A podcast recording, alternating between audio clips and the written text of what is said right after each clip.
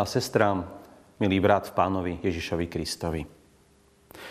V druhej knihe kráľov, v druhej kapitole od 6. po 14. verš čítame o prorokovi Eliášovi a Elizeovi. Potom mu Eliáš povedal, zostaň tu prosím, lebo hospodin ma posiela k Jordánu.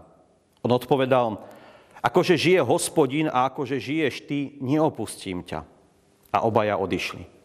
Aj 50 mužovia z prorockých učeníkov šli a zastali obďaleč. Oni dvaja sa zastavili pri Jordáne.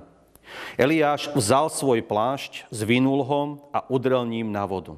Takže sa rozostúpila na jednu i na druhú stranu a oni dvaja prešli po suchu. Keď prechádzali, Eliáš povedal Elizeovi, žiadaj si, čo ti mám urobiť skôr, ako budem vzatý do neba. Elizeus odpovedal, nech spočinie na mne, prosím, dvojnásobok tvojho ducha. On povedal, ťažkú vec si žiadaš, ale ak ma budeš vidieť, ako budem vzatý od teba, stane sa ti tak, ak nie, nestane sa. Zrazu, ako tak šli a zhovárali sa, oddelil ich od seba ohnivý voz a ohnivé kone a Eliáš vystúpil vo výchrici na nebo. Elizeus to videl a kričal, Otče môj, Otče môj, vozy Izraela a jeho jazda. A už ho viac nevidel. Potom zodvihol Eliášov plášť, ktorý spadol z neho, vrátil sa a zastal na brehu Jordánu.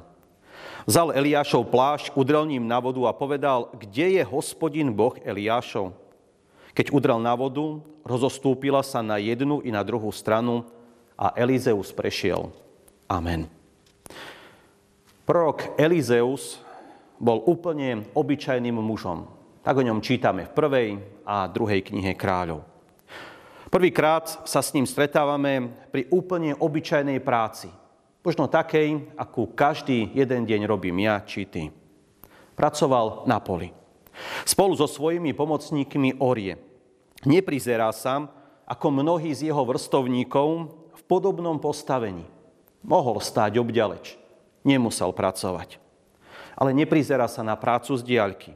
Sám kráča za jedným zo záprahov a orie. Aj v tomto môžeme vidieť jeho charakter. Húževnatosť, pracovitosť, oddanosť či zapálenosť. Prorok Eliáš dostáva poverenie práve tohto mladého muža pozvať na výnimočnú cestu Božieho muža proroka. Ak by sme si prečítali celú časť Elizeovho príbehu, dozvedeli by sme sa, ako bez dlhého uvažovania zanecháva všetku svoju prácu. Všetko to, k čomu bol doteraz pripútaný. Čo robil, prečo pracoval, prečo žil. A len po krátkom rozlúčení sa s rodičmi nastupuje na cestu proroka.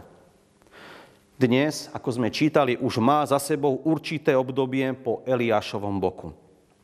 Spoznal Eliášov vzťah s hospodinom.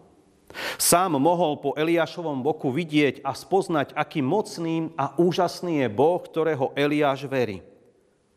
Podľa dnes prečítaných slov vidíme, že aj Elizeus túží potom, aby tento Boh zostával s ním. Aby to spojenie, ktoré zažíval pri Eliášovi, mohol zažiť aj on. Zrazu si však uvedomil, že Boh Eliáša povoláva k sebe. A túto skutočnosť mu pripomínajú aj prorockí učeníci a vidí ju sám Elizeus. Uvedomuje si, ako veľa môže stratiť tým, že Eliáš odíde do neba. A tak sa za žiadnych okolností Eliáša nechce spustiť. A nakoniec Boh počúva aj jeho prozbu, aby aj na ňom spočinul duch hospodinov. Ako veľmi si ochotný vo svojom živote nasledovať pána a spasiteľa Ježiša Krista. Keď do jeho života vstúpilo prenasledovanie, bol ohrozený život učeníkov, tí sa rozutekali ako splašené ovce. Nie sme aj my ako oni. Keď prichádza čo aj len nepohoda pre slovo pána Ježiša, nepríjemné narážky na našu vieru, osočovanie, utekáme a skrývame sa. Prispôsobujeme svoje správanie, svoje slova, reakcie, myšlienky, dokonca humor, ktorý používame k svetlu tohto sveta. Len preto, aby sme nestratili jeho priazeň či jeho blízkosť. Nech nám je v našom živote práve Elizeus príkladom. Pochopil, spoznal a prežil, čo to znamená mať Boha blízko seba. Vedel, že ak ho stratím, príde úplne o všetko. Dokonca o seba samého. Boh Elizeovi nesľúbil, že to bude mať vo svojom živote jednoduché. Tak ako to nesľubuje ani mne, ani tebe. Keď odovzdáš život do jeho rúk, bude to iné. Nepovedal, že odtedy bude zažívať len samú eufóriu z Božej radosti, požehnanie, slávu. Aký úžasný Elizeus je, pretože nasleduje Boha. A urobil vo svojom živote vážne rozhodnutie život vo viere je neustály boj. Diabol nechce dovoliť, aby sme žili v blízkosti Boha. A tak o mnoho viac na nás útočí a chce nás presvedčiť, akým veľkým klamstvom a klamárom je Boh, keď nám slúbil, že nás neopustí, že bude vždy s nami a že nás vždy povedie. Žiaľ, mnohí tomuto diablovmu klamstvu uverili. Mnohí ešte skôr pred tým, ako ho vôbec začali spoznávať. Nedaj sa oklamať. Uver hospodinovi ako Elizeus, dôveru jeho vedeniu. Ostaň mu verný, pretože verný je on. A nikdy mňa ani teba neopustí. Amen. Skloňme sa k modlitbe. Drahý náš nebeský Otec, Ďakujeme ti za to, že ty si verný a nikdy nás neopúšťaš. Ďakujeme ti za to, že ty si mocný Boh, ktorý nás vedieš, chrániš, sprevádzaš každý jeden deň nášho života.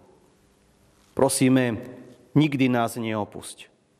Bojuj spolu s nami naše boje viery, aby sme v Tebe mohli zvíťaziť a raz získať veniec víťazstva.